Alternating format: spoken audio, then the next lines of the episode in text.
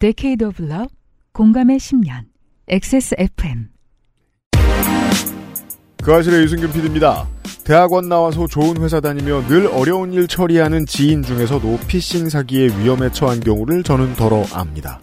언론이 그 사기를 기사의 형태로 거들고 있다면 어떨까요?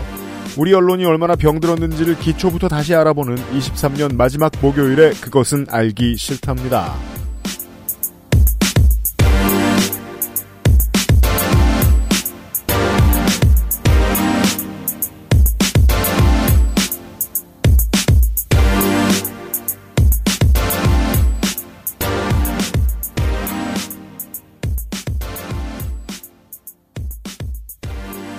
지구상의 청취자 여러분, 올 한해도 함께해 주셔서 감사합니다. 2023년 마지막 주간에 그것은 알기 싫다 시작합니다. 저는 윤세민 에디터와 함께 있습니다. 안녕하십니까 윤세민입니다. 일본과 미국의 미디어를 보다가 그나마 내가 우리나라에 살아서 다행이라는 생각이 드는 순간이 있습니다.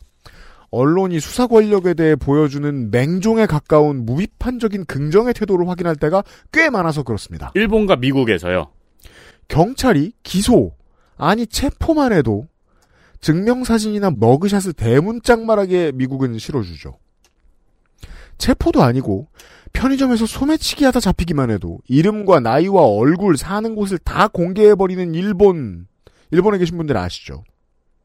아니 무슨 근거로 미디어가 재판을 받고 변론을 하고 신변의 안전을 보장받을 개인의 신성한 권리를 저렇게 일절 무시하나 놀라울 지경입니다. 그러다가 우리나라를 보면 언론인은 말할 것도 없고 정치인들 중에 다수도 검사가 하늘이 빨갛다고 말하면 그렇게 믿을 양반들이 꽤 많다는 걸 알 수 있습니다. 검찰이 수사를 시작했다는 말을 기자가 어딘가에 적기만 해도 수사 대상이 천벌을 받을 나쁜 사람이라고 믿다니. 이런 사람들 고등학생이 되어서도 이빨 요정, 뭐 산타크로스, 봉황이나 청룡 이런 게 있다고 믿는 사람들인가 싶을 정도로 음. 너무 황당해서 밉기는커녕 측은하다는 생각이 드는 사람들이 많습니다. 사람은 주로 보통 주인공이 되는 것보다 주인공들이 무슨 짓을 하는지 구경하는 일을 더 편안하게 생각하는 경향이 있긴 한데 아무리 그래도 그렇지 검찰이나 경찰이 혹은 검찰이 시킨 대로 하는 경찰이 자신들의 정치적 이익을 위해 사람을 언론의 도마 위에 올려놓고 썰고 막 태우고 있는데 사회가 이렇게 구경만 하는 모습이 수십 년째 반복되는 거 사람들이 더 이상 참지 못할 때가 된 것 같은데요. 다시 한번 말씀드리건데 수사하는 자의 피의 사실 공표는 범죄입니다. 대한민국 검찰은 이 범죄를 숨쉬듯 자행하면서 권력을 키우고 인기를 얻어왔습니다. 검찰의 피의 사실 공표의 장이었던 비공개 브리핑을 막으려고 했던 지난 정권의 법무부 장관은 보수 언론, 보수 정당, 진보 언론, 진보 정당 몇 트럭이 넘어가는 다수의 지식인들이 수년간 물어뜯어서 철면피의 아이콘처럼 여겨지게 됐죠. 좋으시겠습니다. 검찰이 찍은 아무나 단기간에 인생이 망가지도록 하는 세상에 일조하셔서요. 언론이 검찰이 찍은 아무 사람이나 단기간에 인생이 망가지도록 하는 세상에 일조하려면 언론도 당장에 꽤 망가져 있어야 할 겁니다. 그 망가진 모습을 취재하기 위해서 언론인이 된 것 같아 보이는 언론인을 23년 마지막 주간에 그 알실에서 모셔서 이야기를 좀 듣겠습니다. 그리고 고 이선균 배우의 명복을 빕니다. 네. 네. 어떤 멍청이들이 이거 계속 경찰이 수사한 거다. 검찰 물어뜯지 말라고 말씀하시는데 검찰 출신인 대통령이 대통령이 돼서 먼저 한 일이 뭐죠? 경찰을 검찰이 장악하는 일이었습니다. 네. 맥락을 모른다고 갑자기 당신이 더 유식해지는 게, 뭐 이런 이상한 문장이 다 있어. 맥락을 모른다고 갑자기 당신이 유식해지는 게 아닙니다! 아무튼, 언론 이야기로, 어, 마지막 주 첫 시간 시작하도록 하겠습니다. 그것은 알기 싫다는 대한민국 1호 반값 생리대 29데이즈 120년 전통의 덴마크 프리미엄 신바이오틱스 큐비엔 사르락토 프로바이오틱스 나의 마지막 시도 퍼펙트 25 전화영어 8시간 다려낸 프리미엄 한방차 더 쌍화에서 도와주고 있습니다. XSFM입니다. 눈을 위한 종합 건강기능식품 루테인 아스타잔틴 눈 건강엔 큐비엔 제조원 주식회사 한국 CNS팜 유통판매원 주식회사 헬릭스미스 아직도 생리대 유목민? 어떤 생리대를 써야 할지 불안하신가요? 100% 유기농, 발암물질 유해 성분 불검출. 어떠한 피부에도 자극 없이 안전하게. 무화학 수압 가공. 100% 국내 생산. 믿을 수 있는 생리대. 소중한 사람들, 소중한 당신에겐 29데이즈 유기농 리얼 코튼 울트라 슬림. 67년이었지 아마. 종로의 작은 한의원이었어. 진도산 구기자 천궁 당귀 숙지황. 음, 좋다는 건 죄다 넣고 불순물을 제거하며 8시간 정성껏 다려냈지. 임금님께 올린 그 방식 그대로 말이야 부드럽고 달콤한 전통의 쌍화차 요즘 사람들은 그걸 더 쌍화라 한다지 현대인에 맞춘 프리미엄 한방차 더 쌍화 더 쌍화 광고. 더 쌍화! 이게 이제 우리 방송에서 광고입니다라는 표시죠. 아, 네. 더 쌍화! 광고입니다. 연말 신년맞이 이벤트 최대 만원 할인. 만원 할인합니다. 네, 저는 이제 톤으로 알려드리는 거죠. 그렇습니다. 임금님께 진상했던 전통 방식 그대로 고퀄 쌍화차. 임금님께 싹싹 광고란 뜻입니다. 사약을 받으면 임금님께 싹싹. 사약 그릇을 싹싹. 사약이 아니고 쌍화차입니다. 네. 네. 임금님이 쌍화차를 진상을 받고 그거를 또 하사를 하면은 싹싹 감사하다고 하고 싹싹. 싹싹 비워야죠. 저희는 광고인 것처럼 광고합니다. 임금님께 진상했던 전통 방식 그대로의 고퀄 쌍화차를 이제 여러분께 진상합니다. 전통 방식으로 만들고 맛은 현대인에 맞춰서 남녀노소 누구나 좋아합니다. 선물로 들고 가도 좋은 박스 포장으로 되어 있고요. 어르신들에게 드려 아니 어르신들 다 필요 없어요. 누구한테 드려야 할 때도 더 쌍화를 고려해 보십시오.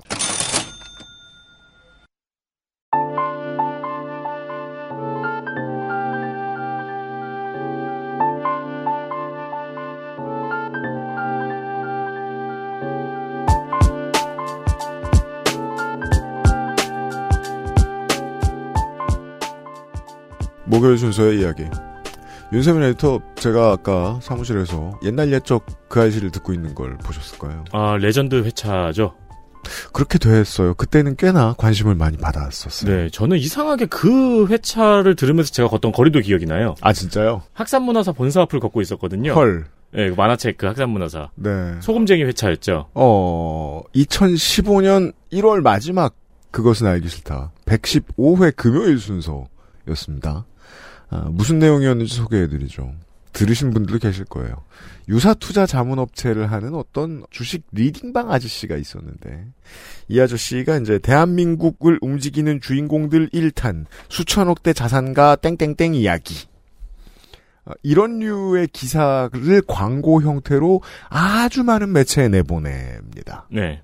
그리고 물어 물어서 이 사람을 찾아온 사람들에게 수수료를 받아서 엄청난 돈을 챙기고 이게 이제 법에 걸려서 벌을 받은 뒤에도 똑같은 일을 계속하고 그 부분이 되게 그 회차에서 소름 돋는 부분이었잖아요. 음. 그때 유피님이 심지어 그 사람이 구속이 된 이후에도 광고들이 계속 기사 형태로 나와서 네. 고장난 로봇처럼 작동하고 있다고 말씀을 하셨었죠. 네.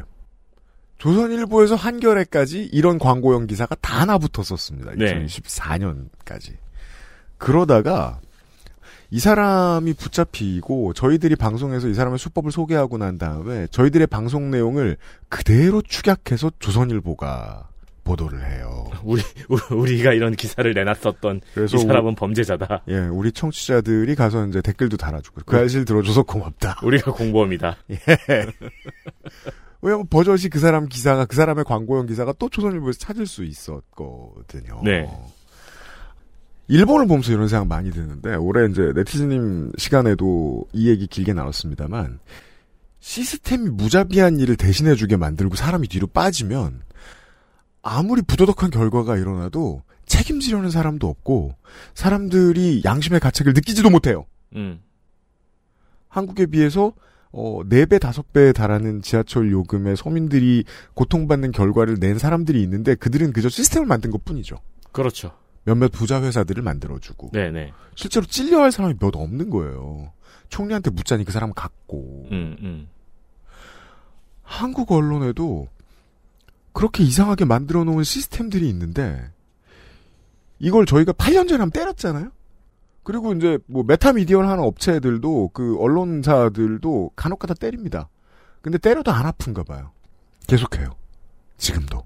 그렇죠. 그러니까 우리가 때린다고 아픈 게 아니고 음. 수입 구조에 영향이 없으면 계속 되는 거겠죠. 그렇게 보입니다. 네, 대장동까지. 그래서 8년 만에 그렇죠. 그러다가 대장동 같은 대박이 터지기도 하는 그렇죠. 거예요. 만배영 같은 사람이 나오기도 하는 네. 거예요. 아, 그래서 8년 만에 이런 이야기를 다시 한번 다룹니다. 보도했던 이야기나 한번 봤던 문제들은 언론인들이 지겨우니까 고개를 쉽게 돌리는 경향이 있습니다. 그래서 이 나라는 왜 이래? 어, 라고 해외에서 온 누군가가 저널리스트가 궁금해하면 이유는 보통 그래서입니다. 베테랑들이 예전에 한번 봤던 거라 고개를 돌립니다. 음, 저는 그런 사례를 생각하면 늘 반올림이 생각나요. 반올림 왜요? 어, 온 국민이 처음에 부글부글 끓은 다음에 음. 온 국민이 모두가 잊고 있을 때도 계속 싸워왔잖아요. 어, 그럼요. 네, 그리고 나중에 이제 삼성과 뭐 해결이 됐다는 기사를 또 한 7년 만에 봤고 음. 네, 그 사이를 사람들은 보도가 안 됐으니까 몰랐죠. 그래서 이 문제를 다루기 위해서 저는 신생 매체를 하나 찾아냈습니다. 얼마나 신생 매체냐면 오늘 다룰 이 기사가 첫 기사이자 아직까지 유일한 프로젝트입니다. 음. 네. 그, 이걸 찾은 저를 칭찬합니다. 사실 그러면 그냥 이 기사를 안내하고 있는 사이트와 다름없네요. 현재까지는 그렇습니다. 네. 아, 신생 뉴스 매체인 뉴스 어디에 기자가 한 분입니다. 박채린 기자는 대표이자 발행인이자 편집인입니다. 반갑습니다. 네, 안녕하세요. 저는 뉴스 어디라는 미디어 감시 매체의 박채린 기자라고 합니다. 아, 더 부끄럽게 해드릴까요? 회사명 기가 막히게 거창하게 지었습니다. 한국 미디어 감시 저널리즘 센터입니다. 오. 왜 이렇게 지으셨어요? 그러니까 저희 매체가 그 뉴스타파의 독립언론 100개 만들기 프로젝트를 통해서 생겨났는데요. 그런 게 있더라고요. 그래서 뉴스타파를 많이 벤치마킹을 하다 보니까 뉴스타파도 한국 탐사보도 저널리즘 센터에 아, 그렇죠. 소속된 매체더라고요. 그래서 음... 역사성을 드러내는 이름이군요. 네, 그래서 저도 이제 그 센터에서 다양한 활동을 하잖아요. 저희처럼 음. 이렇게 독립언론 만들기 프로젝트를 하는 것처럼. 네. 그래서 제가 지금 혼자 운영하는 작은 언론사 이기는 하지만 미디어 감시와 관련된 여러 활동을 좀 센터에서 나중에 먼날 해보고 싶다라는 생각을 갖고 센터를 따로 만들고 매체명도 따로 이렇게 만들었습니다. 네. 잘 되셔야 돼요. 음. 네, 열심히 하겠습니다. 아니면 이름에 부끄럽습니다. 아니요, 그, 그런데 그런 이름 많아가지고. 아, 주식회사 참언론? 아, 뭐 그런 이름 많아가지고. 예. 잘해보겠습니다. 첫 번째 프로젝트가 기사형 광고 이야기입니다. 네. 왜 이겁니까? 근데 저도 사실 앞에서 8년 전이라고 8년 전에 여기서 한번 다뤘다고 말씀을 하셨었는데 네. 뭐 이전에도 언론사에서 간간히 조금씩 다루기는 했었어요. 그리고 아마 기사형 광고라는 그 워딩을 잘 모르실지라도 언론사들이 돈을 받고 기사를 쓴다 이런 것들은 한 번쯤 좀 들어보셨을 것 같아요. 그렇습니다. 재작년에 어, 연합뉴스가 이제 포털 퇴출 철퇴를 맞았을 때 네. 사람들이 잠시 궁금해했었죠. 네. 무슨 짓을 한 거지? JTBC 2021년 11월 12일 앞으로 포털 사이트에서 국가기관 통신사인 연합뉴스의 기사를 볼 수 없게 됐습니다. 포털 뉴스를 심사하는 뉴스제휴평가위원회 심의위원회가 연합뉴스에 대해 결정한 제휴 해지 권고를 받아들인 겁니다. 광고를 기사처럼 써서 올린 사실을 문제 삼았습니다. 이런 기사형 광고가 10년간 2,000건가량 적발됐다는 겁니다. 홍보사업팀 명의로 기업과 공공기관으로부터 돈을 받고 써준 기사라는 게 제휴평가위의 입장입니다. 한 제휴평가위 관계자는 다른 공영 언론에선 찾기 힘든 유형의 사업이 오랜 기간 지속됐다며 연합뉴스가 다른 언론사도 마찬가지라는 입장을 보여 부정적 평가를 받았다고 말했습니다. 그래서 저도 시작할 때 어쨌든 첫 기사는 주목을 좀 받아야 되는데 음, 네. 이 기사형 광고가 좀 달코 다른 이슈가 아닌가 해서 좀 걱정을 하기는 했었어요. 그럼에도 불구하고 20년 동안, 20년 전에 이제 규제가 필요하다는 목소리가 나왔었거든요. 음. 근데 여전히 해결 안 되고 있기도 하고, 제가 이 언론 쪽을 보면서 가장 문제라고 느낀 게 좋은 보도가 사실 독자들한테 가닿지 못하는 그런 언론 환경이라고 생각을 했어요. 좋은 보도가 없는 건 아닌데 먼저 만나게 되죠 사람들을. 또 기사형 광고를 잘 쓰고 더 많은 광고를 따오는 기자들이 네. 더 좋은 평가를 받기도 하는 것 같아요. 맞아요. 그래서 그런 언론 생태계를 좀 바꿔보고 싶다라는 생각을 했고 그런 목표를 가지고 있다면 기사형 광고를 안 다루고 갈 수는 없겠다. 네. 우선 기사형 광고를 잘 모르시는 분들에게 정의부터 정리를 해주실 모양입니다. 음, 네. 쉽게 얘기하면은 이제 한마디로 기사 형식을 빌려서 한 광고. 라고 생각을 하시면 되는데요. 음. 이게 낯선 이유가 이제 한국 언론에서는 되게 애매하게 표현을 해요. 뭐 예를 뭐라고요? 들면 에드보토리얼이라고 하거나 아, 맞아요. 네, 스폰서 특집, 뭐 프로모션 혹은 소비자 정보 네, 이렇게 네, 네. 표시를 하거든요. 맞아요. 회색으로 이렇게 타원형 해가지고 조그맣게 붙어 있는 거 많잖아요. 네. 스폰서드라고 붙어 있기도 하고. 종이 신문 아직도 보신다면 한 면이 완전히 다 기사인 것처럼 되어 있지만 광고인 면들을 보실 수 있는데 그걸 알 수 있는 유일한 증거가 그 끄트머리에 조그만하게 영어로 advertorial이라고 써 있더라고요. 네, 네. 네. 인터넷 기사에는 아예 그런 표시가 없고 지면에서는 이제 advertorial 이렇게 표시를 하고 있는 건데 이제 기사형 광고 관련한 문제점들이 계속 생겨나고 있는데도 언론사들이 이제 자기네들의 이익과 좀 연관되어 있다 보니까 기사형 광고 문제 자체를 많이 안 다루기도 하고 그래서 웬만해서는 이제 독자 입장에서 기사형 광고라는 용어 자체를 접할 기회가 많이 없는 거죠. 네. 그래서 많은 분들에게 낯선 거는 이상한 일은 아닌 것 같아요. 음, 그 소비자들에게 아까 좋은 보도가 가닿지 못하는 게 문제라고 말씀하셨잖아요. 네. 그 주범인 네이버에서 기사용 광고라고 검색을 해서 가장 오래된 기사를 하니까 2006년에 이게 한번 문제가 되어서 그 당시 문화부에서도 한번 가이드라인을 만들고자 했었네요. 그래요? 네, 네. 그리고 광고를 표시해야 된다고 발표를 했는데 맨 마지막 문단에 기사형 광고에 특집이나 광고 특집, PR 특집, PR 광고 어쩌고저쩌고 기사형 광고, 에드버터리얼, 프로모션, 신상품 소개, 소비자를 위한 정보와 같은 기만적 표시를 해서는 안 된다고 2006년에 이미 정했네요. 네, 맞아요. 문체부가 2006년에 이제 처음 그렇게 딱 정하고 그 이후에 규제가 좀 생기기는 했어요. 네. 좀 지루할 수도 있지만 이 기사형 광고가 어떻게 생겼는지를 말씀을 드려보면은 역사. 네. 97년도에 외환 위기가 있었잖아요. 네. 그때 이제 기업들이 힘들어지니까 광고도 같이 줄었어요. 90년대에 너무 화랑이다 보니까 갑자기 돈을 많이 벌게 됐는데 그러다 갑자기 돈줄이 끊어지면 상대적 가난이 더 심해집니다. 기업들은 언론사들이 그랬을 것이고. 언론사들이 이제 광고가 안 들어오니까 좀 어떻게 하면 돈을 더 벌 수 있을까. 그래서 광고 지면만 아- 뿐이 아니라 기사 지면에도 좀 광고를 음. 실을 수 있게 해보자. 그래서 만들어낸 이제 사업 중에 하나가 기사형 광고였어요. 음. IMF가 문제였군요. 네. 그래서 이제 관련한 규제도 없다 보니까 기사형 광고가 많이 실렸고 잘 팔렸고 많이 실렸어요. 그래서 근데 문제가 생길 수밖에 없잖아요. 그래서 2000년대 초반부터 규제해야 된다는 목소리가 있었고 이제 방금 말씀하신 대로 문체부에서 2006년에 기사하고 광고는 명확하게 분리해야 되고 기사형 광고를 썼을 때는 기사라는 표시를 명확하게 해야 된다라는 그런 지침을 만들었었죠. 광고라는 표시를요. 네. 연합뉴스에서 있던 일도 비슷한 일이었을 거 아닙니까, 그죠? 네. 연합뉴스에서 약 1년 정도 2천여 건의 기사형 광고를 내보낸 게 이제 적발이 된 건데, 이게 좀 더 파장이 컸던 게, 여- 연합뉴스의 성격을 보시면 국가기관 통신사라고 해서. 국비가 들어가요. 네. 연간 정부로부터 한 300억 정도의 지원을 받거든요. 네. 그렇다면 공적인 책무를 갖고 있는 언론사잖아요. 그런데도 이제 기사형 광고, 임에도 표시를 하지 않고 독자들한테 그런 기사를 이제 보냈다는 것은 상당히 문제인 거죠. 그래서 정말 이상했던 게 게다가 이 몇천 건을 통으로 계약했던 거잖아요. 네, 맞아요. 이만큼이나 광고용 기사를 내보내줄게. 국가기관 통신사인데 그 중에 자신들이 해야 할 공적 책무의 한 파일을 띄어서 다 광고로 대신 내보내기로 했다는 거잖아요. 예. 퇴출될 만한 이유는 충분했었어요. 그래서 뭐 네이버랑 다음에서 한 달 정도 이제 노출이 중단이 됐었죠. 겨우 한 달이었어요. 네. 그 이게 그때가 제가 기억이 나는 게 그때 아마 수원의 그 김승원 의원이 이런 얘기 했었던 걸로 기억하는데 형평성에 어긋난다. 연합뉴스만 퇴출 징계를 받는 건 왜냐하면 기사형 광고 위반 건수 넘버원은 언제나 조선일보다. 한 20% 30% 조중동 합하면 그 정도 나온다. 얘네들이 먼저 맞았어야 되지 않냐. 근데 네이버랑 다음은 이 사람들은 무서워한 거 아니냐. 라는 얘기 했었죠. 다시 말해, 그냥 만연해 있다는 거예요. 메이저 매체들 사이에. 네.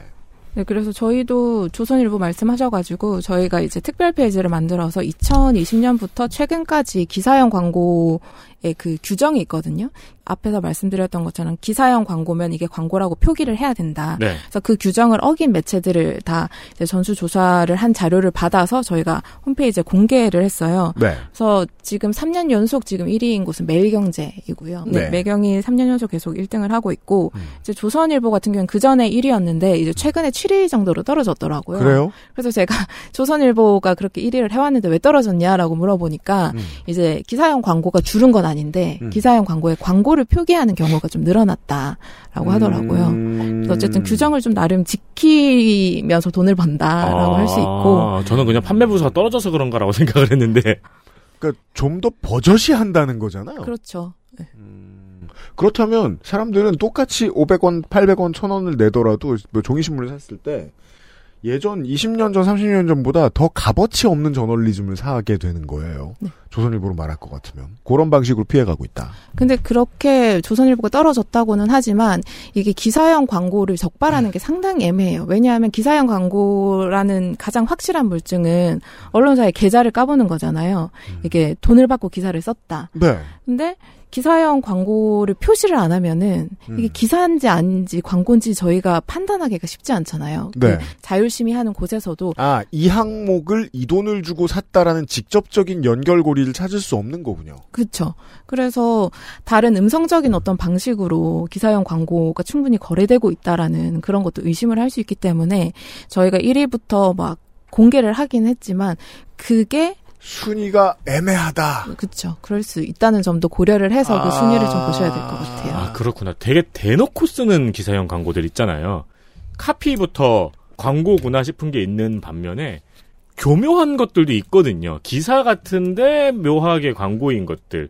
그런 것들은 또 판단이 쉽지 않겠네요. 네, 그래서 제가 봤을 때는 너무나 광고 같은데 왜이 조선일보 의 건을 적발하지 않았느냐라고 이제 그 자율심의하는 기구에 물어봤거든요. 음, 네. 그래서 이제 내가 봤을 때도 100% 광고 같은데, 같은데. 이게 또 기자가 좀 취재한 느낌도 좀 나다 보니까 음. 이것을 계좌를 들여다보지 않는 이상 우리가 광고라고 이렇게 확정할 수 없어서 이거는 배제했다라는 거예요. 음, 실무의 어려움이네요. 자율심의 기구가 검찰도 아니고 뭐 국세청도 아니고 계좌과바란 말을 함부로 할 수 없어요. 네. 이거 완전 빼박해나시야 라고 말할 수 있어야 되잖아요. 하지만 광고라는 건 원래 교묘한 메시지를 내는 방법으로 발전하는 게 상도니까. 그렇죠. 좀 더 기사와 구분할 수 없게 만들어 놓으면 자유심의 기구에서도 이게 광고가 맞긴 맞는데 조선일보를 불러다가 멱살을 잡을 정도로 확실하진 않네. 발전 속도가 심의를 이기는 거네요. 그러면 그렇죠. 광고의 발전 속도가. 진짜 애매한 경우가 있겠죠. 기업이 대학교에 용역을 줘서 대학교가 연구를 해가지고 그 기업의 제품이 좋다는 연구 결과가 나왔다는 기사를 실었어. 음. 그러면은 이걸 어떻게 평가해요? 계좌를 까보기 전에는 평가 못하죠. 그렇죠. 그래서 제가 이 취재를 하면서 이 자율심의가 과연 효용이 있나라는 생각이 되게 많이 했어요. 음. 그러니까 이 자율심의도 돈이 있어야 하는 거잖아요. 그럼 그 돈이 어디서 나오느냐? 언론진흥재단으로부터 이제 한 6억 정도를 받거든요. 세 개의 연. 기구에서. 네. 연 6억 정도 받는데 2억, 2억, 2억 정도. 음. 근데 그 언론진흥재단도 언론계 인사들이 많이 들어가 있기 때문에 음. 이게 언론사들한테 강력하게 이렇게 하, 다신 하지 마라 이렇게 뭐 말을 할 수가 없는 거예요. 음. 주머니가 언론에서 나오는 돈이다 보니까 그돈 받고 정의롭게 굴기도 쉽지 않다. 그렇죠. 그리고 심지어 자율심의기구의 뭐 회장이나 이런 사람들도 막 중앙일보 출신이거나 뭐 그런 사람들이기 때문에 더 자율심의가 이게 효용이 있나? 심의기구의 장으로 갈 정도면 그 메이저 언론사에서 데스크급 일을 했던 사람이고 데스크급 일을 했던 사람은 광고 수주 책무도 경험해 봤을 사람이거든요. 원정적이 되겠죠. 그리고 사실 이런 자율심의 기구는 우리가 알아서 잘 해볼 테니까 정부에선 규제하지 마세요의 면피용 기구인 경우가 많잖아요. 네, 맞아요. 기업도 그렇고 언론사도 그렇고. 그래서 제가 자율심의 기구가 진짜 문제가 많다라고 느낀 게 제가 제일 첫 번째 쓴 기사를 보시면 네. 이게 한국 광고 자율심의 기구라고 자율심의를 하는 하나의 이제 기구라고 할 수 있는데 이제 거기서 이제 매달 심의 결과를 내놔요. 네. 그래서 홈페이지에 쭉 공개를 하고 있다가 2020년부터 공개를 안 하는 거예요. 그래서 제가 왜 공개를 안 하냐. 그래서 뭐 정보 공개 청구를 해야 되냐 이렇게 문의를 했더니 언론사에 항의가 있어서 홈페이지에 공개를 안 하기로 했다라는 거예요. 음. 그게 무슨 소리예요? 잘못했으니 항의하겠지. 그러면 공개를 안 한다? 그래서 이게 자율심의 기구라는 게 너무 힘이 없고 이런 기구가 이 심의 결과를 공개를 하면 언론사가 뭐 무서워나 할까라는 생각이 많이 들었고 그리고 어떻게 보면 이게 시민의 세금이 2억씩이나 들어가는 건데 이것을 광고주가 항의하고 언론사가 항의한다고 해서 바로 비공개 처리를 해버린다는 게 이 자율심의의 이 문제점을 보여주는 한 단면이 아닌가라는 생각도 들었어요. 이 정도의 분위기면 지금 박신혜 기자가 정리해 주신 기사형 광고 위반 건수 탑10 매경, 한경, 파이낸셜 뉴스, 헤럴드 경제, 아시아투데이, 동아조선, 서울경제, 중앙일보, 머투는 이 심의를 두려워할 가능성이 거의 없네요. 그렇죠. 그러니까 제가 또 기사를 좀 한 번 더 얘기를 해- 해드리면 이제 이 자율심의기구에서 이제 이런 심의 결과가 나왔습니다. 이거에 대해서 시정 조치를 요구를 해요. 그러면 언론사 입장에서는 그 시정 조치에 대해서 또 이의를 제기할 수 있거든요. 그렇죠. 여기서 한국 경제가 제가 기억하기로는 100여 건 정도의 그 제재를 받았는데 그 제재에 대해서 모든 제, 제재에 대해서 모두 이제 이의 제기 신청을 한 거예요. 제재가 나올 때마다. 네. 근데 단 한 건도 받아들여지진 않았어요. 음, 박철인 기자 본인이 정리하신 이 숫자를 제가 지금 보고 있습니다. 한경에, 어, 지난번에 416건 지적을 받아서, 이의 신청을 416건을 했더니, 이의 신청 통과가 한 건도 없었다. 이것을 보면은 전혀 고민하지도 않고 무서워하지도 않고 배째라 식이 아닌가라는 생각이 저는 좀 들었어요. 보통 제재가 나오면 무서운 그림을 상상해요. 관청 같은 데서 제재가 나오면 아 이거 어떻게 어떻게 이러면서 피로해 하면서 막 어, 몇몇 몇몇 직원 심할서 쓰고 막 밤새 작업해가면서 이렇게 조정했습니다 이렇게 바꿨습니다 잘못했습니다 이렇게 다시 올리고 상실하고 이런 분위기가 아니라 그냥 경로당 이런 것 같아요. 지적을 하겠습니다 하고 전화 한 통하면 이 이슈 모르겠는디요 하고 전화 끊고 아무 일도 일어나지 않는 평화로운 그림 이 이의 신청은 그 자율기구에 이의 신청을 하신 거예요. 거기서 통과를 안 시킨 거고요. 네. 그럼 이 자율기구는 정말 그거네요. 그냥 면피용으로 하나 만들어 놓은 거네요. 그렇게도 볼 수는 있죠. 근데 이제 자율심의기구가 가장 심의를 열심히 하고 있는 곳이기는 해요. 아 심지어 그래요. 네. 근데 0건이에요. 416건 중에 0건이에요. 본질적인 문제. 왜냐하면 이건 언론이니까 정부 기구가 하면 안 돼요. 아 그렇구나. 이게 가장 답답한 지점이에요. 아 그렇구나. 그러니까 자율심의 기구에 대한 회의가 있다고 해서 공산당이 나서서 하라라고 그렇죠. 할수 없잖아요. 그렇죠. 기본적인 공화국은 그러면 안 되잖아요. 음. 그래서 이 자율심의 자체에 대해서도 조금 문제가 제기된 건이 있어가지고 이제 언론인들이 이제 우리가 스스로 우리가 주체적으로 좀 더 강력하게 자율 심의를 하겠다라고 한 적이 있었어요.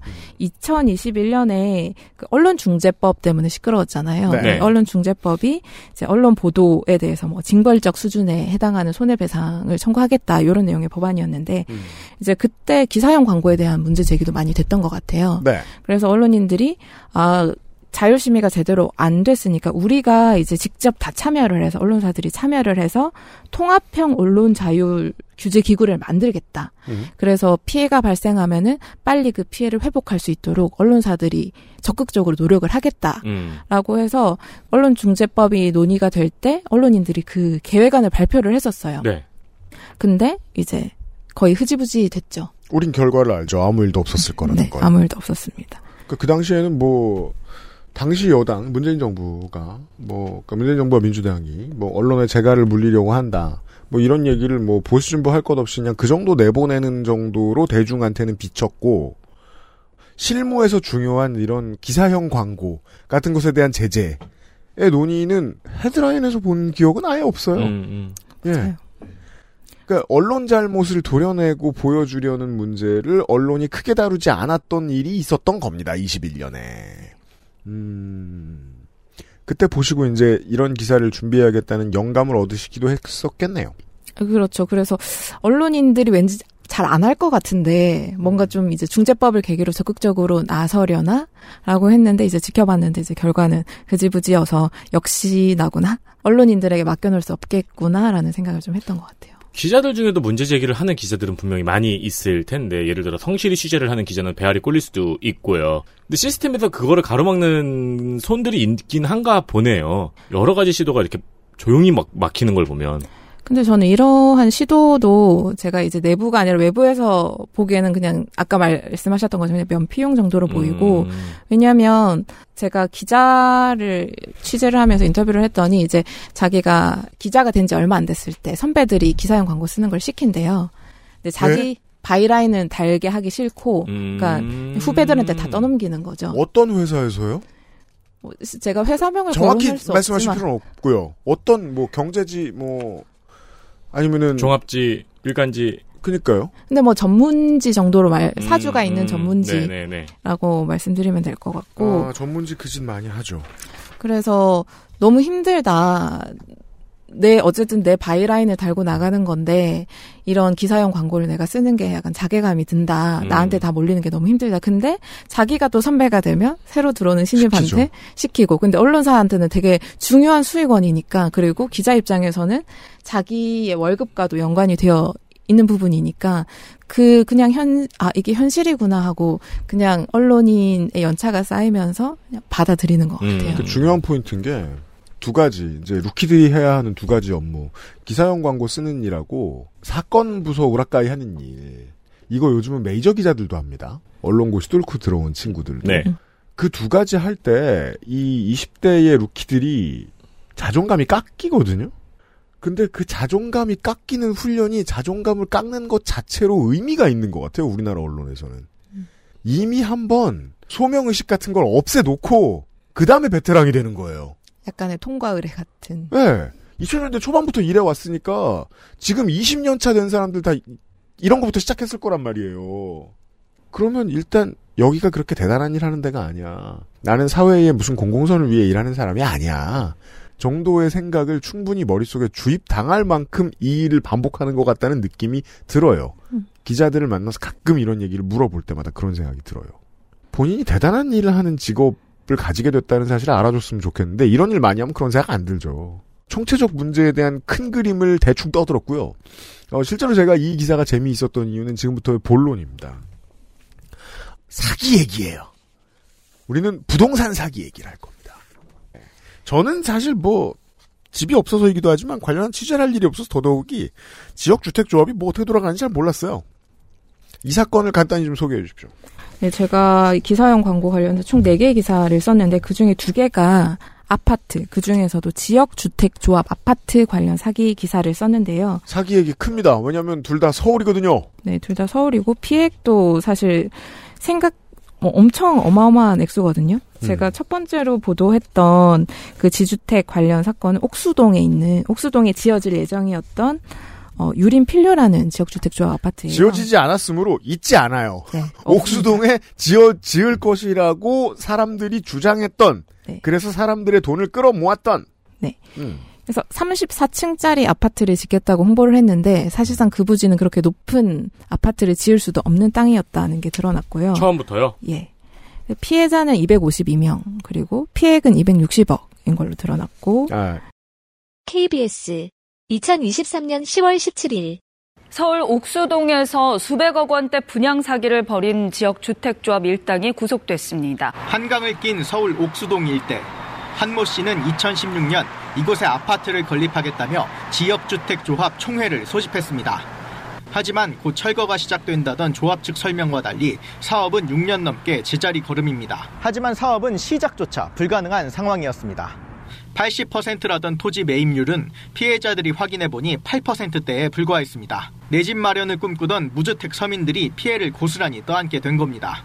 가사 도우미로 요양보호사로 일하면서 십수년을 번 돈으로 그 이후로 정말 계속 잠을 못 잤죠. 최대한 짧게 한번 정리를 해볼게요. 아파트를 누가 짓겠다고 했어요. 그리고 사람들을 모았어요. 돈도 모았어요. 그리고 안 지었어요. 그죠? 네, 맞습니다. 왜냐하면 거기는 지을 수 없던 곳이었어요. 7층 이상의 아파트를 올릴 수 없는 곳이었어요. 서울에 요즘 7층 이상의 아파트를 올릴 수 없는 곳에 누가 다 아파트를 짓습니까? 게다가 나중에 알고 보니까 땅도 확보 안 했어요. 맞습니다. 목표는 그냥 조합원을 모아서 먹튀를 하려는 거였을 거라는 확률이 높은 거죠. 네. 이런 사기 사건이 지역주택조합, 지주택에서 많이 일어난다. 라는 얘기죠. 네, 맞습니다. 근데 그 매개체로 언론이 동원됐다는 거고요. 그죠? 네. 네. 알려주세요. 그래서 지역주택조합 아파트에 대해서 좀 더 설명을 드리면 네. 이게 아파트 말씀하셨던 대로 아파트를 사고자 하는 일반인들이 모여서 아파트를 짓는 방식이고 음. 대부분의 무주택자들 그리고 최소 그 세대주와 세대원 한 명에 한정해서 33평 이하의 아파트를 소유한 세대만 조합에 가입을 할 수가 있습니다. 음, 부자만 안 된다는 거예요. 네, 그렇죠. 대부분 서민층이고 평수도 25평 정도로 되게 작은 음. 일반 평수들이 대부분이고 그런데 이게 장점이 뭐냐면 분양가가 낮아요. 음. 왜 분양가가 낮냐면 일반인들이 제가 모여서 짓는 방식이라고 말씀드렸잖아요. 음. 그래서 건설사가 주도하는 게 아니기 때문에 중간에 건설사가 가져가는 이익이 상당히 줄어들고 음. 그게 조합의 이익으로 넘어가기 때문에 분양가가 낮아져요. 지금 당장 포털 사이트에서 지역 주택 조합 아파트를 쳐보시면은 기사들을 보면은 지역 주택 조합 아파트 원수에게 권하는 아파트다.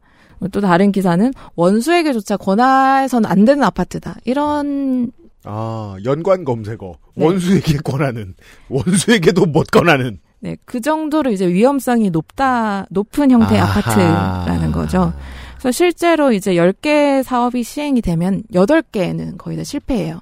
그래서 성공률이 한 10%에서 20%? 어, 아주 위험한 사업이네요. 그렇죠. 그리고 이게 더 이제 큰 피해가 될 수 있는 게 우리가 일반 아파트 같은 경우에는 분양권을 사면은 아파트 건설이 좀 지체되더라도 내 손에는 분양권이 남아 있잖아요.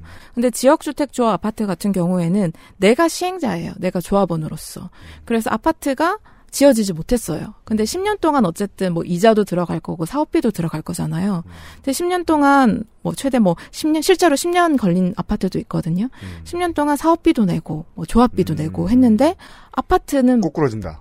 그 사업비는 전부 다 날아가는 거예요. 분양권은 하나도 없고. 기본적으로 이제 큰 단지들은 은행이 보증을 우선 서고, 어, 연대 책임을 건설사가 시공사가 나누어지기도 하잖아요. 근데 이 경우에는 사실상 조합원이라고 모인 사람들이 독박을 쓰게 돼 있는 구조인 모양입니다. 네, 맞습니다. 그래서 이게 가장 좀 심각한 사례 예를 하나 들어드리면 이제 성수동에 트리마자라는 아파트 있잖아요. 네. 아주 고급 아파트라고 사람들이 알고 있는데 우리나라 탑5 안에 들어가지 않나요? 그렇죠. 유명한 데예요.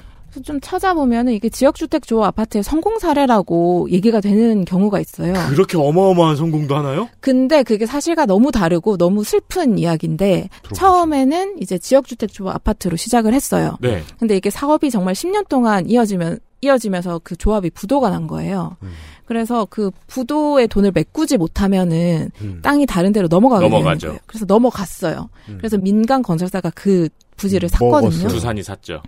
그래서 이제 건- 지어진 게 트리마제인 거죠. 그래서 조합원들은 땅 뺏기고 네. 다 쫓겨나서 아무것도 가진 게 없는 이제 지주택 조합원 입장에서는 약간 눈물의 아파트. 아, 이해가 되네요. 지역 주택 조합이라고 해서 누군가가 깃발을 들어서 조합원을 모았고 그 조합원들이 돈을 모아서 필지를 얻어냈고 택지를 얻어냈고 그 땅이 제일 중요하잖아요. 서울이니까. 그렇죠. 근데 그 땅은 지금 지- 이 트리마지 아파트 소개를 보니까 제일 넓은 집이 292제곱미터. 이거 거의 지금 100평 아니에요? 90평. 이런 집은 만들 수 없을 거 아니에요? 지역주택조합은? 네. 그렇죠. 이런 집이 있다는 건 누군가가 먹었다는 거예요? 그럼 사업이 꼬꾸라진 거고? 네. 그리고 이게 중요하잖아요. 조합원 입장에선 만약에 10개 중 8개의 사업이 실패하니까 사업이 실패했으면 자기 돈을 날린 거거든요? 근데 그 돈은 날아가서 누군가 주머니로 들어갈 거 아니에요? 어딘가에 돈으로 들어간단 말이에요. 그렇다면 중간에 끼어 있는 어떤 사람 입장에서는 조합을 하기로 해서 땅을 조합원들이 사도록 한 다음에 그들이 돈을 잃고 이 사업이 꼬꾸라지도록 한 뒤에 한번 수익을 얻고 그 다음에 시공사에게 이 지역을 팔아서 얻는 수익이 한 번 더 있는 사람이 있을 거예요. 네. 이런 일이 분명히 있었겠네요. 이 대형 아파트에는. 그렇죠. 그런 유형의 사기들이 지금 전국에서 벌어지고 있고, 그래서 아. 제가 이제 기사로 실은 그 두 건도 그렇게 연관이 되어 있는. 거고. 원수에게 권한다는 게. 음, 그래서 여기서 좀 중요한 부분은 이렇게 위험성이 큰데 음. 그러면 언론사들이 지역주택조합 아파트를 다룰 때 이 위험성을 충분히 독자들한테 알려줘야 하는 게 언론으로서 마땅히 해야 할 일이잖아요. 10개 사업 중 8개가 넘어지니까. 그렇죠. 근데 이제 제가 막상 기사들을 살펴보니까 언론사들이 그런 역할을 충분히 하지 않고 있더라. 심지어 오히려 의도적으로 숨기려는 것 같기도 하더라라는 생각이 들었습니다. 아까 옥수 유림 필류 아파트라고 얘기를 하시길래 그게 무슨 아파트야 싶어가지고 그냥 그렇게만 검색을 했어요. 옥수 유림 필류 아파트라고만 검색을 해봤어요. 제일 위에는 이제 구글맵이 나오죠. 두 번째, 세 번째 기사가 조선일보의 기사입니다. 음. 사실상 강남권 숨겨진 보석으로 입소문난 옥수에 들어서는 아파트. 자, 고석태 개건 기자.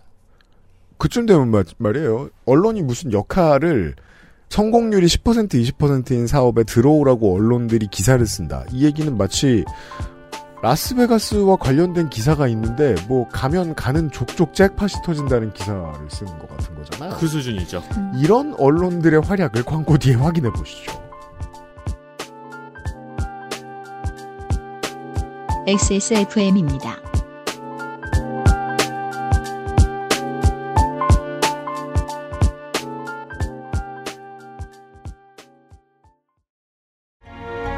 임금님께 진상한 전통 방식 그대로. 현대인에 맞춘 프리미엄 한방차. 더 쌍화. 자체 교사 자격 시험을 통과한 선생님들만 수업을 진행하고 적은 학생 수를 유지해 수업의 질이 떨어지지 않는 전화 영어. Perfect 25.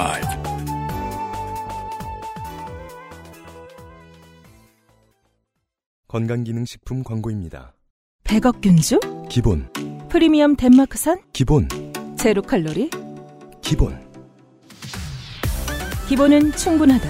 이제는 맛있게. 눈코처럼 사르르. 프리미엄 유산균. 큐비엔 사르락토. 제조원 비포단 유통판매원 주식회사 헬릭스미스.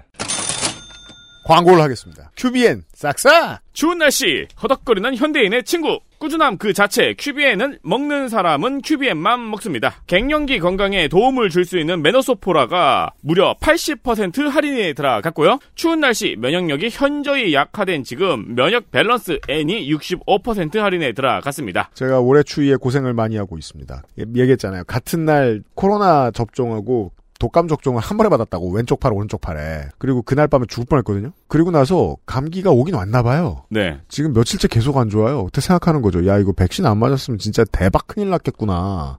한, 한 열흘째 고생하고 있는 원래 그렇게 아픈 다음에 이제 아픈 게 지나고 나면 빌런이든 히어로든 되잖아요. 면역력 챙기십시오. 양손에 각기 다른 능력을 가지고 있는. 물론 접종도 받으시고요. 그렇습니다. 큐비엔에서 현재 clearance 올해 마지막일 수밖에 없죠. 올해 마지막 clearance 세일을 진행하고 있고요. 큐비엔 저희 뭐 액세스몰에서 큐비엔 상품을 들어가시면은 아주 다양하게 많은 상품이 준비가 돼 있습니다. 그렇습니다. 엄마용, 아빠용, 내 거용, 동생용, 친구 거용 다 할매용. 따로 다 따로 따로 사실 수 있습니다. 액세스몰에서 구하실 수 있고요. 액세스몰 그러니까 뭐 이런 건기식 쇼핑을 다른 데서 안 해보신 분들 어, QBN이 꽤 유명하다는 사실을 모르고 계실 겁니다. 액세스몰에서 가장 싸게 사실 수 있을 따름입니다. 그렇습니다. 저도 아침마다 배가 부르도록 먹고 나와요. 예.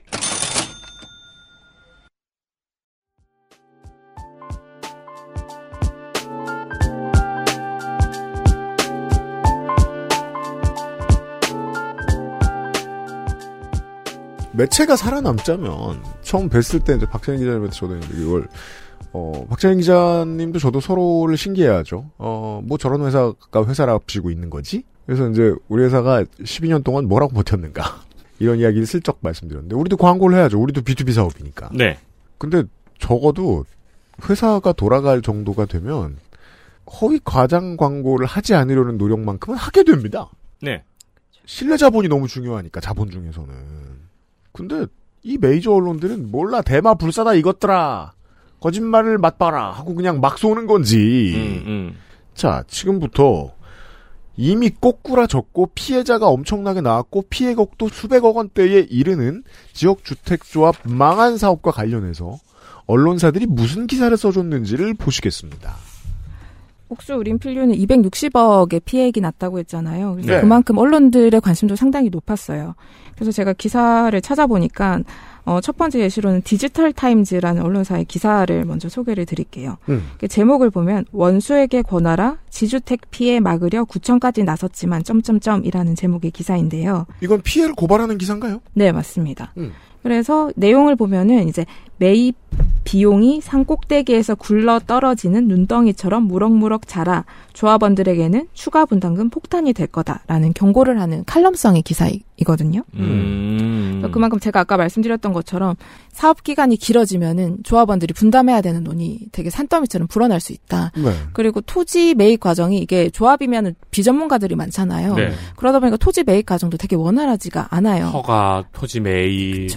그래서 이제 이 기자는 그런 과정들을 고려했을 때 이게 상당히 부담해야 되는 돈이 늘어날 수 있다라는 것을 경고하는 내용의 기사입니다. 좋은 기사네요. 옛날에 제가 건설사가 땅 주인한테 땅 뺏는 방법이라고 음. 그냥 이렇게 지나가 오다 가다 술 마시는 형들한테 술집에서 들은 얘기인데 음. 아그 건설사가 공사만 지원시키면 돼 그러면 거- 땅 주인 알아서 망해 그러면 그 땅 은행이 먹고 건설사가 갖는 거야 라고 들었었거든요 거의 그 방법이네요 그러, 그렇죠. 음. 그 조선일보 자회사 중에 땅집고라는 매체가 있어요. 그래서 부동산이나 이런 것들을 주로 쓰는 매체인데 거기서도 땅 짚고. 네. 그 거기서도 이제 옥수동 이 아파트를 기사를 썼어요. 제목을 읽어드리면 옥수동 34층 아파트 400억 지주택 분양 사기에 국토부 늦장 대응 비판.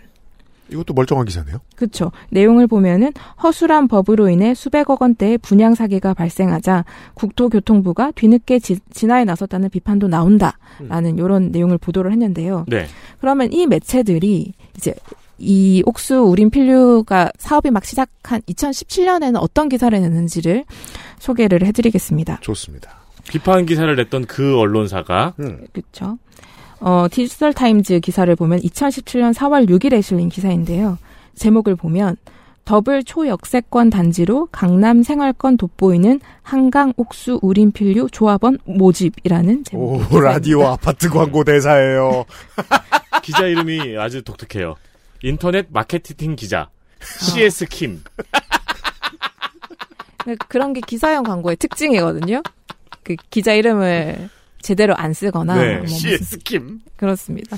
그래서 거기에 내용을 보면은 지역주택조합 아파트이기 때문에 일반 분양 아파트 대비 훨씬 저렴한 공급가로 한강 조망을 누릴 수 있다라고 네. 기사에 썼습니다. 광고네요. 그 좀 전에 소개드렸던 디지털 타임즈 기사에서는 분담비가 엄청 눈덩이처럼 이거 망해. 원수에게 권하는 거야. 그래서 같은 언론사가. 그쵸. 그리고 조선일보 같은 경우에는 이제 방금 아까 소개 고석태 기자가 쓴 기사를 소개를 해주셨는데 네. 2017년 4월 27일 기사를 보면은 탁 트인 한강 조망 일반 분양보다 10에서 20% 저렴하게 누릴 수 있다. 제목을 쓰고 조합원 모집을 통해 사업이 진행되는 지역주택조합 아파트이기 때문에 훨씬 낮은 공급가로 집을 살 수 있다라고 강조를 하고 있어요. 왜 옛날 영화 존 말코비치 보면 존 말코비치 되기 존 말코비치 되기 보면 네. 사람들이 존 말코비치 안에 들어가서 구경하죠. 존 말코비치를 움직이잖아요. 네. 아니 몇 년 뒤에 이 사고가 다 터지고 난 뒤에는 언론인의 입이었는데 이 사고가 한참 진행되던 때에는 작전 세력의 입이네요. 같은 언론사들이. 작전 세력으로 보일 만큼 적극적으로 홍보를 하고 그렇죠 있죠. 심지어 네. 조선일보는 조선 비즈까지 포함하면은 몇 개의 기사를 냈어요 이야. 이 기사에 그 몇 건이 나왔는지를 분석을 해봤더니 총 이제 60건 정도가 나왔어요. 60건 정도가 나왔고 뭐 이 60건 중에서는 이 위험성을 우려하는 기사는 거의 찾아볼 수 없고요. 네. 거기서 가장 많은 보도를 했던 것이 조선일보고 그다음 이제 동아일보입니다. 음. 아하. 그리고 제가 좀 더 문제라고 봤던 거는 동아일보 같은 경우에는 60건 중에 14건으로 두 번째로 많은 기사형 광고를 썼는데 이게 심각하다고 제가 지적을 한 부분은 동아일보가 지주택 관련 이제 기사형 광고는 적극적으로 써왔지만 지주택 관련 사기 사건 관련 보도는 하나도 하지 않았어요. 아 거기서 또 일관성을 취해요. 그래서 이게 보면 기사형 광고로 돈을 얻기 때문에 일반 기사에 이제 영향을 줬다라고밖에 의심을 할 수가 없, 할 수밖에 없고 그쵸 데스크선에서 야 이거 지주택 기사 광고 줄을 섰는데 지주택 보도 하지 마. 같은 생각을 한 사람이 있었을 거라는 거 아니에요. 제가 이 보도한 날짜를 기준으로 동아일보가 지주택 관련 다른 사기 사건은 보도하지 않았는지 이게 제가 취재할 때만 해도 서울 구로, 전남 순천, 강원 고성 곳곳에서 이런 유사한 형태의 사기가 발생하고 있었거든요. 근데 주요 일간지 중에 유일하게 동아일보만 이 지주택 사기 사건을 전혀 다루지 않았어요. 어, 그래도 양심 있다고 해야 되나? 그러니까 대단한 상흔인 상곤인 게, 야, 그 광고 끊길까봐 피해자 나오는 건 언론사가 보도를 안 해요. 그럼 보도를 안 했다는 건 지주택 광고형 기사는 계속 내보냈다는 거잖아요. 그렇죠. 어, 이제 알겠네요. 언론사가 지주택을 권하는 원수네요. 그렇죠. 한 가지 발견했어요. 뭐요? 이런 식의 부동산 기사형 광고를 넣는 패턴 중에 하나가 이거네요. 분양 현장 혹은 화재 분양 현장이라는 기사 말머리가 붙어 있네요. 네, 그 동아일보, 동아일보가 네네. 그런 걸 아예 해요. 그 섹션이 있고 다른 언론사도 분양 현장이라는 말이 들어가면 거의 기사 광고네요. 오, 이게 너무 살벌한 게, 이거 보고 확신을 가져서 들어가면 인생이 날아가잖아요. 맞습니다. 그 독자는. 야, 무섭네요. 그렇죠. 그래서 뭐 이전에 제가 좀 기사형 광고 문제를 지적하는 걸 보면은 전 재산을 날린 어떤 피해도 생길 것 같다라고 해서 이제 취재를 시작할 때 뭐 사기 사건, 뭐 부동산 이런 데 좀 더 초점을 맞춰서 제가 찾아 찾으려고 노력을 하긴 했어요. 다음 얘기는 성북구 도남동 얘기입니다. 네, 이 건 같은 경우 옥수동과 닮은 꼴인데 이제 내용을 보면은 좀 더좀 심각하다라고 느끼실 수 있을 것 같아요. 이것은 서울 도남동에 2019년에 지어질 예정이었던 네. 이 건도 이제 삽도 뜨지 못했고요. 지어질 예정이었는데 이제 지어지지 못했고 피해자는 159명 그리고 피해액은 100억 원대의 사건입니다. 주택조합의 홈페이지가 아직도 남아 있네요. 네. 네. 남아 있습니다. 저도 찾아봤는데 네. 여전히 삭제되지 않고 있더라고요. 기사형 광고도 여전히 남아 있고요. 그리고 그 밑에가 전부 다 기사형 광고들이라서 되게 섬뜩해요. 맞아요. 이 피해액이나 이런 것들, 언론사의 행태들을 알고 그 기사를 보면은 섬뜩함을 음, 느끼는 게 네. 무리는 아닌 것 같아요. 그래서 이 건 같은 경우에는 이제 TV조선, 광화문의 아침이라는 교양 프로그램이 있었어요. 그래서 여기서 이 도남동 지역주택 조합 아파트를 소개를 했는데요. 이 지역주택 조합 아파트의 이름은 이안 성북입니다. TV조선 2016년 3월 24일 성북구 쪽에 아리랑곡이라고 아시죠? 네, 네. 그 도남동 동선동 지역주택조합 아파트입니다. 왜 네. 이렇게 인기가 있는지 그리고 어떻게 해서 이렇게 서- 성공할 수 있는지를 보면 지금 사업 부지는 95%다 확보를 하였습니다. 사업 진행하는 데는 이상이 없습니다. 95%가 상당히 의미 있는 숫자입니다. 뭔가 하면은 지역주택조합 같은 경우에 땅의 95%를 확보하면 나머지 5%는 땅 주인들이 안 판다 그래도 어. 강제 매수를 할 수 있도록 이렇게 아, 기준이 규정이 돼. 있습니다. 어, 네. 25평형을 봤을 때 1억 정도 저렴한 가격이어서 저희는 조합원에 가입하게 됐거든요. TV 프로그램에서 나온 사람들이 말한 내용 그대로입니다. 오늘 첫 순서는 생생경제입니다. 최근 지역주택조합 아파트가 늘고 있지만 사업이 무산될 수 있어서 지지부진한 경우가 많다고 합니다. 또 다른 MC. 그런데요, 이곳만큼은 유난히 인기가 높습니다. 어느 지역일까요? 김기성 기자와 함께 알아보겠습니다. 본의 아니게 기자 이름을 깠습니다. 대본 일부니까요. 김기성 기자. 성북구 쪽의 아리랑 고개라고 아시죠? 도남동 동선동 지역주택조합 아파트입니다. 제가 지난 주말에 찾아가 봤는데 앞에서도 말씀드렸습니다만 대부분 지역주택조합 아파트 같은 경우에 조합원 모집을 시작하고 3, 4개월 지나야지 본궤도에 오를까 말까 하는 정도가 보통이다. 이렇게 보시면 됩니다. 여기 같은 경우에는 홍보관을 열고 3주가 채 되지 않았는데 조합원의 90%가 모였습니다. 그러니까 이- 이런 경우는 거의 없다. 이렇게 보는 게 옳을 것 같습니다. 왜 이렇게 인기가 있는지 그리고 어떻게 저렇게 성공할 수 있는지를 보면 결국 지역주택조합 아파트를 고를 때 어떤 데를 가야 되겠다라는 팁이 나오기 때문에 제가 오늘 들고 나와서 말씀을 드리려는 것입니다. 아니 기자가 이렇게 말하면 돼요? TV에 나와서? 황당하죠. 이게 이제 아, 이런 식의 충격적입니다. 이런 식의 홍보 가 11분 정도 이어지는데 어, 우리 장모님 TV조선 못 보게 해야 되겠어. 어떡하면 좋아 이거. 그건 불가능해요. 그건 그래. 음. 저희 아버지도 마찬가지예요. 그리고 같이 뭐 살아도 불가능해요. 아. 내가 보는 게맘 편해요. 음. 뒤에 방송 내용을 좀 더 소개를 드리면 이제 앞에서 설명드렸지만 지역 주택 조합 같은 경우에는 토지 확보가 되게 중요하다고 말씀을 드렸잖아요. 네. 그 사업 부지의 95%를 확보해야지 사업 승인이 떨어져요. 네. 그래서 사업 승인을 받지 못하면은 이제 아예 무산이 되는 거죠. 그래서 95%까지 확보했느냐 안 했느냐가 이제 예비 조합원들한테는 상당히 중요한 정보거든요. 네. 자, 여기서 이제 초반에 소개한 그 발언, 지역주택조합 추진위원장의 발언을 소개를 하는데요. 이제 그 인터뷰 내용을 소개를 해드리면 지금 사업 부지 95%다 확보하였습니다.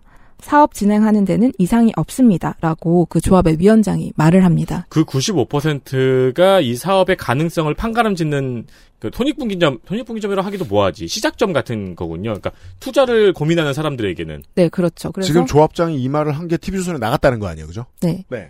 그래서 95% 확보했다는 건 이 사업이 거의 100% 진행이 될 것이다라는 것을 이제 생각하게 하는 그런 멘트인 네. 거죠. 네. 그래서 이제 위원장의 이 발언이 나오고 난 뒤에 이제 바로 뒤이어서 기자가 이제 이 95%는 상당히 의미 있는 숫자다. 그러니까 의미 있는 숫자는 맞죠. 이제 95%를 확보한 게 맞다면. 음, 음. 근데 사실은 전혀 달랐거든요.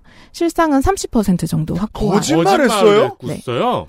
그러니까 기자한테 물어봤더니 본인은 다 확인을 했대요. 현장에 뭘? 가서 그 홍보관 현장에 가서 확인을 했다고 아, 하는데. 박채린 기자께서 이거 누구? 김기성 기자 이 사람한테 물어보셨어요? 네. 아, 그랬더니 그 사람이 뭐래요? 그래서 자기가 현장에 실제로 갔고 현장에서 그 업자들이 그 홍보관에 놓여 있는 서류 같은 거를 보여줬대요. 그래서 그 서류에서 뭐 매도 의향 각서, 구두 확인서 이런 것들을 내가 확인을 했다라고 말을 했어요. 근데 구두 확인서가 뭐냐면 아 나 이 땅을 당신에게 팔겠어요라고 말을 했다라는 걸 적어 놓은 거고 MOU 매물 매물 의향 확인서는 이 땅이 그냥 매물로 나왔다라는 것을 확인을 해주는 거예요. 그래서 사실상 그것만으로는 사업 부지를 확인했다라고 할 수 없고 그거를 95%라고 쳐주지도 않아요 지자체에서는. 그렇겠죠. 미쳤습니까? 등기를 근데- 쳐야 쳐주겠죠. 근데 그걸 보고 내가 속았다라고 말하면 이 기자는 기자 자격이 없거나 아주 쉽게 말해 까막눈이거나 그게 그렇죠. 아니면 다른 상황인 거잖아요. 그래서 저도 좀 이해가 안 됐던 부분인데 그분이 지금 다른 매체에서 경제 칼럼을 쓰고 계시더라고요. 아 지금 TV조선에 안 계시고. 네, 그래서 이것을 아시고 또 그랬을까 아니면 정말 모르셨을까 뭐 그런 생각이 좀 들었고 음. 적어도 이러면 자기 인생 날린 분 159분 계시고 이러면 본인 인생에 영원히 찔려야 되는 5점이 난 게 맞는데 지금도 비슷한 필드에서 일을 하고 계신다 정도를 알았습니다. 우리가. 그렇죠. 그래서 제가 더 좀 답답했던 부분은 이분이 뭐 사실인지 아닌지는 모르겠지만 지금 상황을 전혀 모르고 계시더라고요. 이게 사기 행각이었다. 그리고 뭐 이 조합위원장이나 시행대 행사들은 최대 막 7년형까지 선고를 받은 상황이거든요. 네. 그런 상황에 대해서 저, 전혀 모르시냐라고 하니까 자기는 전혀 몰랐다라고 하시더라고요. 제가 박채린 기자한테 화를 내는 게 아니라 어떻게 모를 수가 있죠? 그래서- 무슨 수로? 그래서 저도 전혀 몰랐다라는 얘기를 듣고 좀 황당하기도 하고 그래서 이건 아웅산 수치가 쿠데타 난 줄 몰랐다고 말하는 수. 그때 집이 조- 집순이였다. 계속 집에 있었다. 누가 집에 있으라 그랬다. 난 원래 집순이다. 총소리 안 들렸다. 아웅산 수치는 그러진 않았습니다. 네. 이, 이, 아이쿠, 세상에.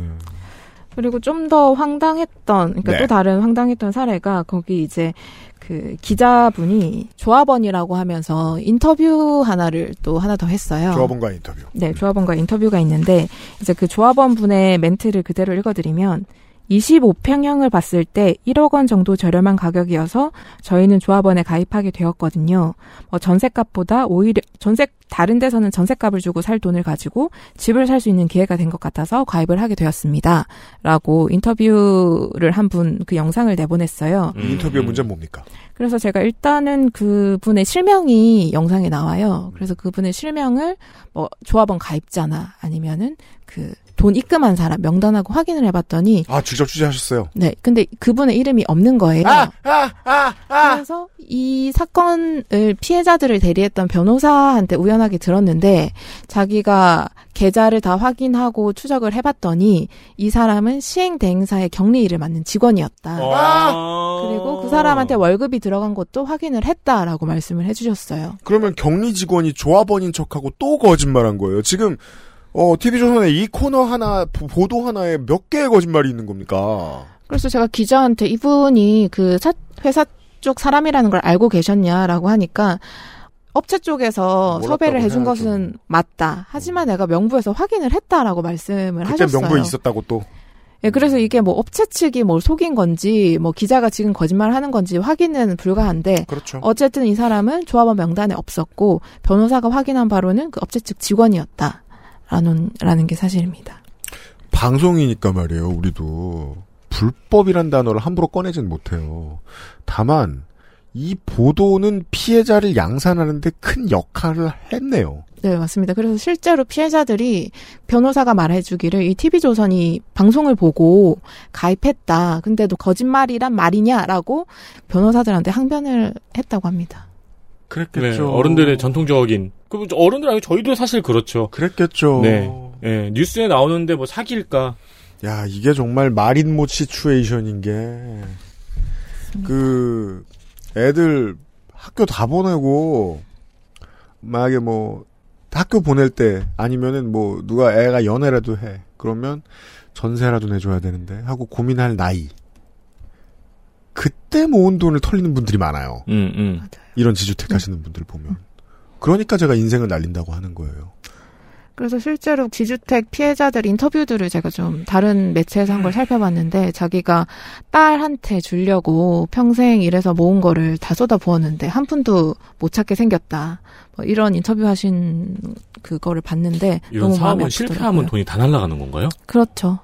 그죠. 거의 대부분 날아간다고 봐야죠. 근데 이안 성북 같은 경우에는 지난달에 이제 최종 판결이 났거든요. 네. 민사 소송. 음. 그래서 일부는 이제 그 피해 보상을 받을 수 있게 판결이 났습니다. 아니, 그러니까 사업이 성공 확률이 10% 정도고 10%에서 20% 안팎이고 내외고 네.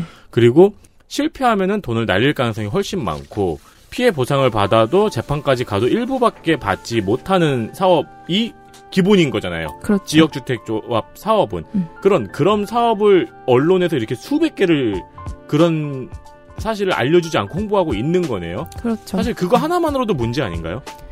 그렇죠. 자, 너무 선명하게 문제죠. XSFM입니다.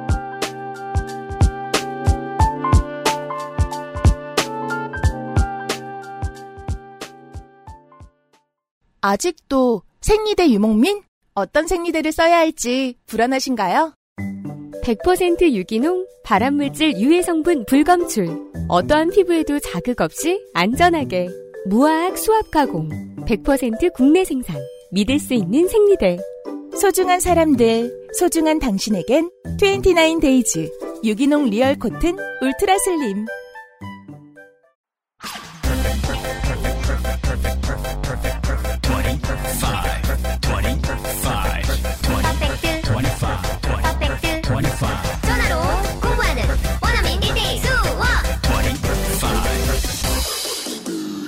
Why don't you call Perfect 25?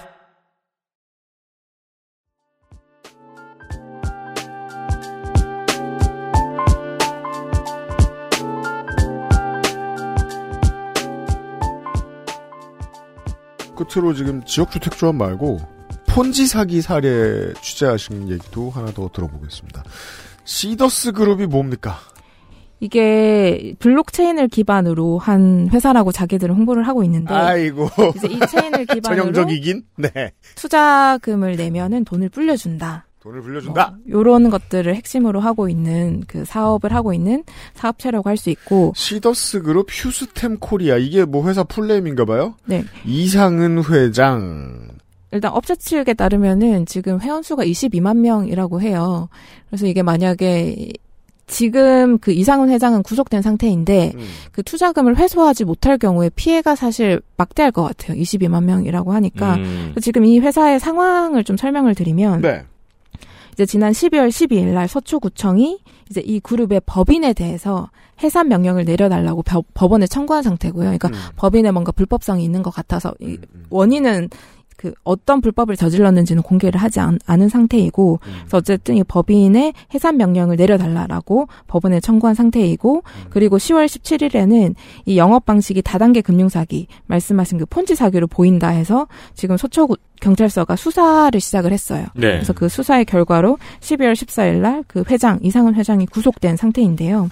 그래서 이 1년의 이 과정을 보면은 투자자들은 불안을 느낄 수밖에 없잖아요. 그래서 탈퇴를 하려고 하는 투자, 투자 자들도 많았을 텐데 이제 그 과정에서 이 투자자들의 동료를 막기 위해 이용된 것이 이 기사형 광고였다라고 이제 고발을 하고 있는 기사를 쓴 아, 겁니다. 네. 요걸 잠깐 뭐 설명을 드리죠. 이번 주 PD 수첩이 다뤘어요. 네, 맞습니다. 제목이 탐욕가 신기루 600억 부자로 만들어 드립니다. 이게 이제 영농조합의 형태인데 교육장을 500여 곳을 만들어서 회원들을 모집하는데 회원이 투자한 금액의 2.6배에 해당하는 디지털 자산을 제공하며 출첵을 할 때마다 디지털 자산의 0.2%에 해당하는 수익금이 발생한다고 주장했다. 다시 말해 현금 1억을 투자하면 2억 6천만 원의 디지털 자산이 생기며 출석 체크를 하게 될 경우 하루 52만 원의 수익금이 발생한다라는 딱 봐도 사기!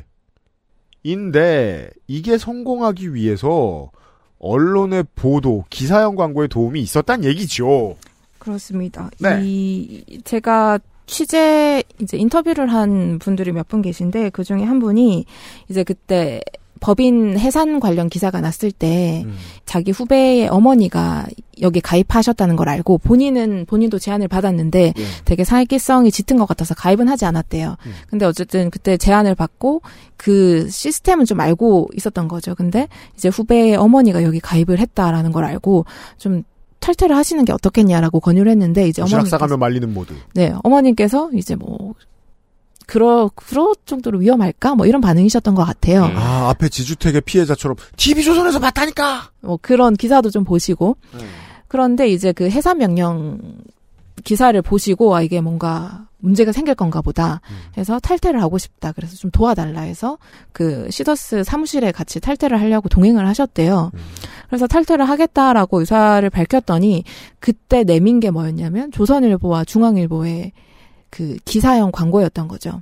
아, 이 회사 믿어도 된다는 느낌의 뉘앙스를 주는 조선일보와 중앙일보의 기사가 있었다. 네, 그래서 이 그때가 이제 7월 달에 나간 기사였는데 그거는 이제 뭐 이런 범죄 정황이 충분히 보도되기 전인데 중앙일보에서 이제 3년에 걸쳐서 7건 정도 보도를 했고 이제 그 다음 달인 8월에 조선일보가 3년에 걸쳐서 8건 총 15건의 기사형 광고가 실렸었어요. 그래서 어떤 내용입니까? 뭐 해외 투자를 받고 해외 유명한 기업들과 MOU를 맺고 뭐를 건설하기로 했다. 네. 그 다음에 뭐 지자체랑 같이 협력하기로 했다. 뭐 이런 류의 광고였어요. 그래서 물론 제가 이 해외 기업들한테 이게 어느 정도 수준으로 계약이 체결된 거냐 이런 것들이 궁금해서 아, 해외 기업 이름판 데에다가 직접 물어보셨어요? 네 그래서 그랬더니 컨택을 했는데 이제 답은 안 왔어요. 그래서 제가 이 사실 자체에 대해서는 확인을 못 했는데 답이 안 왔다. 네. 예. 그리고 여기에 이제 지자체가 있어요. 지자체 한, 곳, 한 곳이 영동군이었던 걸로 제가 아이고. 기억을 하는데 영동구 같은 경우에는 MOU 수준이어서 네. 이제 이 시더스 쪽에서 먼저 요청이 와서 네. MOU를 뭐 관심 있다. 우리 시에서 하는 스마트팜 사업에 관심 있다라고 해서 MOU를 맺었고 뭐 그게 뭐 법적으로 강제 조항이 있는 것도 잘못은 아니고 아니니까. 음, 그래서 뭐 이렇게 뭐 뭘 같이 하기로 적극적으로 한 건 아닌 상황이다. 뭐 그런 정도로 답변을 했더라고요. 다만 그 무의미한 MOU는 회원들 앞에서 흔들어 보여졌거나 아니면 조선일보 중앙일보의 기사 형태로 묻어나왔겠죠? 네, 둘 다 조선 중앙에서 다 아. 그 건을 실었습니다. 이 회사는 최선을 다한 부분이 있는 게 뭐야? 홍보에 네. 어, 전 아주 재밌는 걸 보고 있어요. 제가 이퀄리즘 사태 때 취득한 skill이죠. 뭔데요? 나무위키의 편집 문서를 아니 나무위키 문서가 있는 거예요. 이 회사에 음. 그래서 들어가서 본 다음에 편집 역사를 봤거든요. 편집 역사 중요하죠. 네, 근데 그냥 IP만 있는 계정이 계속 이 문서를 완성하고 있는 거예요. 이 회사의 홍보에 가까운 나무 위키 문서를. 근데 어떤 편집자가 계속 이거를 삭제를 하면서 저명성 부족, 나무 위키는 개인이 홍보를 하는 곳이 아닙니다. 저명성 부족, 나무 위키는 기업이 홍보를 하는 곳이 아닙니다라고 계속 삭제를 하는데 또 계속 올라와요, 문서가. 그래서 결국 이거를 이제 토론까지 가가지고 이제 공식화해가지고 삭제를 시키겠다는 싸움이 벌어지려고 하는데 음. 9월 26일쯤에. 근데 이 사기 사건이 터지면서 음. 어, 삭제가 아니고 사기 사건을 적는 문서로 바뀌고 있어요 지금. 아, 네. 그리고 그 다음부터는 그 계속해서 올렸던 IP는 안 보이네요. 그러니까 어수룩한 사람들이 보고 신뢰하는 매체란 매체들은 다 건드렸네요. 그렇죠. 조동나무위키. 그렇죠. 그래서 이제 하나 더 소개를 해드리면 이거는 언론 기사를 언급한 거기 관리자들 있거든요. 관리자. 이 관리자. 회사의 관리자. 회사에 이게 다단계다 보니까 이제 지역별로 관리자들이 있어요. 네. 이게 회원은 팬덤이라고 얘기를 하고 음. 그다음에 관리자 지역별 관리자는 폼장이라고 하거든요. 그래서 그때 그 해산 명령 청구를 했을 때 이제 투자자들이 막 동료를 하잖아요. 그래서 관리자들이 이제 팬덤 즉 회원들한테 이제 공지 글을 내보낸 게 있어요. 네. 그 공지 글을 한번 읽어 드려 볼게요. 네. 대한민국 최고 권위와 발행 부수를 내는 중앙조선에서 사면 전면 광고식으로 회사를 소개하는 기사가 나갔습니다. 이 두 신문사 발행 부수를 합치면 200만 부가 넘고 수십 년간 정통 국가를 대변하는 언론이란 인정을 받은 곳입니다. 회사 출발 4년 5개월 만에 시더스 그룹이 인정을 받은 것입니다.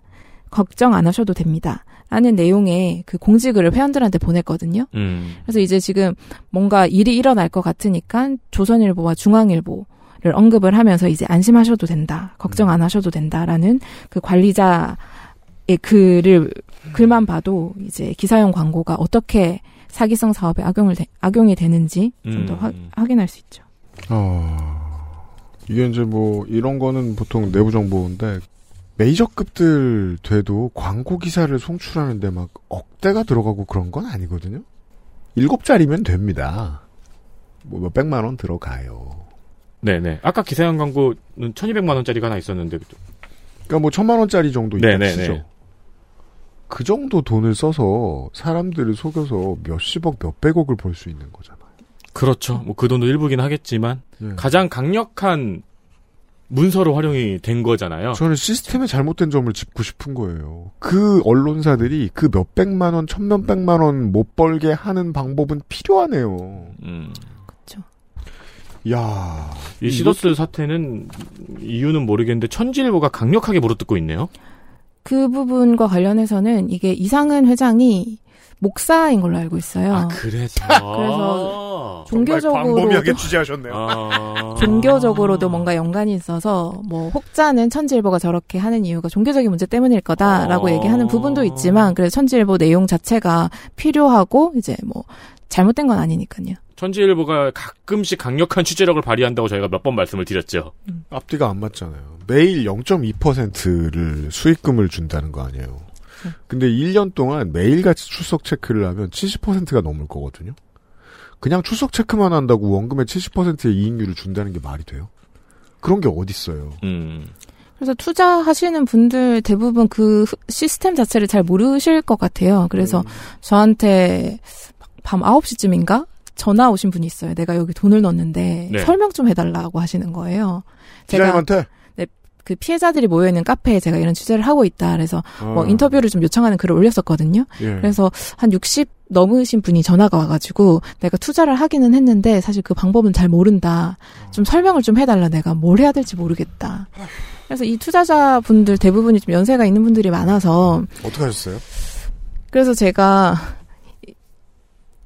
설명을 일단 해드리긴 했죠. 설명을 해드리고 이제 이게 기자가 상황에 참여하면 안 되니까 설명하는 설명해달라고 그랬으니 설명해주는 게 전부죠. 네, 그래서 설명을 해드렸고, 그리고 만약에 지금 원하시는 게 탈퇴라면, 탈퇴를 할 때 돈을 받을 수 있는지에 대해서 지금 빨리 확인을 하셔라. 불안하시면은, 이, 지금 상황이 어떻게 되는지, 그리고 내가 돈을 돌려받을 수 있는지, 그런 것들을 적극적으로 물어보셔라. 음. 투자자니까 그런 요청을 할 권리가 있다. 근데, 아, 네. 그래도 피해자를 아예 내비두진 않으셨네요. 다행히. 그분의 입장 그거였어요. 아, 회장님이 그러실 분이 아니다. 거기서 내가 이런 설명을 들었는데 거기는 막 그 수재민들한테 기부도 하고 막 좋은 단체다. 그럴 것 같지 않다. 이렇게 말씀을 하셨거든요. 그래서 그거는 그냥 잊어버리시고 지금 제일 중요한 거 돈을 찾을 수 있느냐 없느냐니까 그 부분과 관련해서 적극적으로 물어보셔라라고 말씀을 드렸죠. 아유. 그래서 모르시는 그 복잡하게 막 블록체인 어쩌고 얘기를 설명을 드렸는데 아마 대부분 모르시는 분들이 많을 것 같아요. 그래서 그 부분이 좀 더 답답하죠. 그러니까 출석 체크해서 돈 주는 거랑 블록체인 기술이랑 무슨 상관인지도 모르겠고. RPG 게임 같은 거 출석 체크하면 아이템 주잖아요. 근데 그렇게 해서 나오는 아이템 보통 구리잖아. 그렇죠. 다이아도 주고. 예, 원금으로 해서 할 수는 없어요. 아, 더더욱이. 근데 사실 우리가 말하고자 하는 건 좀 이런 거잖아요. 비즈니스 포스트 2002년 4월 26일 신재희 기자 시더스 그룹 시더스몰 솔루션으로 발명 특허 받아 국제 특허도 추진. 맞습니다. 실제로 특허를 받긴 했어요. 찾아봤거든요. 네. 찾아보니까 특허를 받기는 했고 제가 뭐 전문적인 그런 건 잘 몰라서 그렇지만 그럴 듯해 보이긴 했어요. 음, 음, 음. 범죄라고는 말 못해요. 법정 용어니까. 근데 죄는 있네요. 언론사들이. 그래서 이게 제가 그 조선일보 광고 담당자한테 전화를 해서 물어봤거든요. 아, 예. 굳이 물어본 이유가 이제 나이 드신 분들은 이렇게 명확하게 조선일보 측 입장을 전달해드리지 않으면 안 믿으실 것 같아서 이제 조선일보에 이제 지금 시더스가 이렇게 수사도 받고 있는데 이 수사가 전혀 문제 없다고 생각하셔서 광고를 받으신 건가? 네. 수사가 진행되고 있는 그 11월 1일인가 전면 기사를 또 냈거든요. 음. 그래서 전화를 해서 물어보니까 일단 첫 번째는 우리가 지금 그 시더스 그룹이 그런 상황인 줄 몰랐다. 그래서 뉴스 어디가 취재를 하고 나서 알아서 지금 추가로 6회 더 광고를 요청했는데 그건 일단 거절했다. 그거 아... 까 TV조선 그 기자 반응하고 일단 비슷한데요? 그렇죠. 중간 캔슬한 거 빼고는? 그리고 두 번째로는 이제 그래도 이게 기사의 형태인데 최소한의 사실은 확인을 하지 않았냐라고 하니까 아니 이거는 광고다. 그래서 우리는 주는 대로 받았을 뿐이다. 라고 명확하게 얘기를 해주셨어요. 근데 이제 대부분의 투자자들은 그거를 이제 60대 막 70대 분들, 투자자분들은 그냥 기사는 기사 형식으로 보면 기사 그대, 생각하죠. 그대로 믿는다는 거죠. 그래서 뭐 혹자는 어떻게 거기에 속을 수 있냐. 뭐 딱 보면은 광고 아니냐라고 하실 수도 있고 광고를 낸 조선일보 쪽에서는 이거는 뭐 기사형 광고라고 우리가 에드보토리라고 표시도 했다. 조그맣게. 일단 어쨌든 모바일 버전에는 아무 곳에도 그 표시가 없습니다. 모바일 버전에는 어떤 언론사도 표시를 거의 하지 않고요. 네. 어쨌든 자기네들은 표시를 했으니까 뭐 책임이 없다 이런 식으로 얘기를 하고 있는데 그럼 핸드폰으로 이렇게 보여줬겠네. 피해자들한테도. 그럴게요. 아니, 그러니까 결국 그 태도는 다시 말하면 그런 거 아니에요. 사회의 신뢰 자본이 깎여 나가는데 우리가 일임을 하고 있지만 우리 책임은 없다. 음. 알고 있지만. 아니 심지어 그리고 기자님이 전화를 해서 말하지 않았으면 광고 다섯 개가 더 나갔네요. 예, 여섯 개가 더 나갔어요. 이 상황에서 아무것도 모르고. 그렇죠.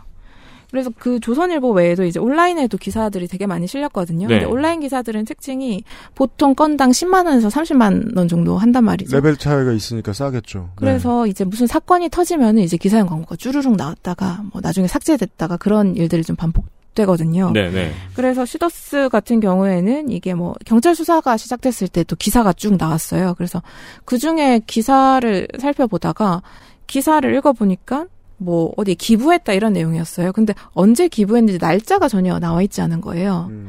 날짜는 기사 쓸 때 사실 반드시 써야 되는 아주 기본적인 건데 음, 음. 날짜가 없어서 그 날짜를 쓰지 않은 어떤 매체에 연락해서 전 물어봤더니 자기네들도 그냥 대행사에서 줘서 썼고 날짜가 없는 것은 그냥 기록의 의미도 있으니까 날짜가 없어도 괜찮지 않겠느냐. 무슨 소리예요, 그게? 크게 생각하지 않았다라고 말씀하시더라고요. 그 날짜가 없으면 전도하는 구속이 안 됐어요.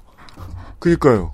그래서 그 그래서 근데 뒤늦게 삭제하긴 했어요. 그러니까 댓글이 달렸대요. 이거 사기 의혹 받고 있는 회사다라는 댓글이 달려서 이제 뒤늦게 확인을 하고 우리가 이미 삭제를 한 상황이긴 음, 하다. 음. 그리고 우리도 이 건을 계기로 좀 이런 일은 생기지 않도록 좀 뭔가 필요하다라는 걸 느꼈다라고 대답을 그러게요. 하시더라고요. 아니 근데 기자님이 빨리 끊으라는 소리죠. 말씀을 하셨는데 이 언론사가 시더스 그룹하고 접촉을 하지 않을 거란 말이에요. 대행사가 중간에 끼어 있잖아요. 그러니까 제가 이 거대한 비리가 곧 시스템이라고 말씀드리는 게 그거예요. 실제로 완전히 대놓고 잘못한 사람이 없어요. 네. 대행사한테 받은 거예요. 중앙동아도. 그렇죠. 중앙조선도. 대행사는 돈 받았나 모르겠네요. 아. 대행사는 돈을 받겠죠. 아니 이것도 사업이 끝나고 돈을 받을 텐데. 음. 그러니까 대행사가 날라갔으면 마치 우리가 느와르 영화에서 보는 아무 생각 없는 인력 소개소 같은 거예요. 음. 서류 보지도 않고 그냥 일자리 다 내주는. 그럼 이게 누구 잘못 때문에 저 할배 할매가 인생을 잃었습니까? 이런 얘기를 해봤습니다. 뭐 얘기해도 답이 안 나올 것 같긴 하지만 기자님의 견해가 궁금하긴 해요. 무엇이 앞으로 이 피해자들을 구제할 수 있을까? 자체 심의 검열은 안 될 것 같은데. 사실 큰 기대는 없기는 한데 그래도 가장 첫 번째로 해줬으면 하는 것은 가장 기본적이고 기초적이고 상식적인 건데 광고면은 광고라는 표시를 해주라는 거죠. 에드버토리얼이나 스폰서 섹션 이렇게 애매한 용어를 쓰지 말고 광고. 네, 그렇게 써주는 게 이제 어쨌든 독자 입장에서는 그래도 최소한 좀 걸러서 이 기사를 좀 볼 수 있게끔 하는 장치니까요. 그래서 제가 좀 기사 내용 중에 가장 마음에 들었던 부분 중에 하나가 제가 이제 그 피해자와 동행 탈퇴하는 데 동행했다는 분 인터뷰했다고 말씀드렸었잖아요. 네. 그래서 제가 뭐 학자나 이런 분들 보다는 그분들한테 먼저 물어봤어요. 뭐라고요? 어떤 조치가 취해졌으면 좋겠느냐 여쭤보니까 그때 제일 먼저 하신 말씀이 유튜브는 되게 발 빠르게 하고 있지 않느냐. 유튜브는 보면 위에 유료 광고 포함, 광고 이런 게 되게 선명하게 적혀 있지 않느냐. 유튜브는 AI가 알아서 판별해줘요. 광고가 들어있으면. 그리고 그래서 유튜브- 아주 잘 보이게 써줘요. 유튜브는 이제 단일한 플랫폼이다 보니까 광고면은 광고가 어디에 붙어 있는지 소비자들의 학습이 되어 음. 있으니까 유리한 부분도 있는 거죠. 통일된 플랫폼, 통일된 표시이다 보니까. 음. 그리고 잘 보이는데 배치합니다. 그렇죠. 그래서 딱 유튜브처럼 좀 신문도 하면 좋겠다. 왜 신문은 표기를 안 하냐라고 얘기를 하시더라고요. 근데 아까 말씀드렸던 것처럼 2006년에 이제 문체부가 표기를 하라라고 얘기를 네. 했었잖아요. 그래서 제가 아니 언론사들은 2006년부터 이 표기를 하도록 되어 있다. 다만 언론사가 지키지 않았을 뿐이다. 그리고 사무실에 가서 보셨던 그 기사용 광고도 여기 작게 에드보터리 얼 이라고 써져 있다. 음. 근데 그분이 하신 말씀이 자기는 이게 광고라고 생각도 못했고 그런 걸 찾아볼 생각조차 못했다는 거예요. 작은 에드버토리얼은 안 보인다니까요. 근데 언론사들은 뭐라고 얘기하냐면 우리 에드보토리라고 쓰지 않냐. 없다. 근데 실제 독자들은 독자들한테 전혀 영향을 안 미친다는 거죠. 그래서 독자가 생각하는 해결책을 저는 기사에 실을 수 있어서 저는 이 부분이 좀 제일 좋았고 그리고 두 번째로는 좀 가장 중요한 건데 이거 실효성 있는 규제 조치를 만들어내야 된다고 생각을 해요. 그래서 2006년에 그런 광고 표시해야 된다는 규범이 만들어지고 2009년까지는 이제 기사와 광고를 명확하게 분리해서 분리하지 않을 경우에 과태료 2천만 원을 부과할 수 있다라는 조항이 있었어요. 어. 근데 그게 없어졌어요? 없어졌습니다. 그러니까 없어진 과정을 보면 약간 더 화가 나실 수 있는데 2009년에 가장 주목받았던 미디어 이슈가 뭐냐면 종편 설립 하는 거였거든요. 네.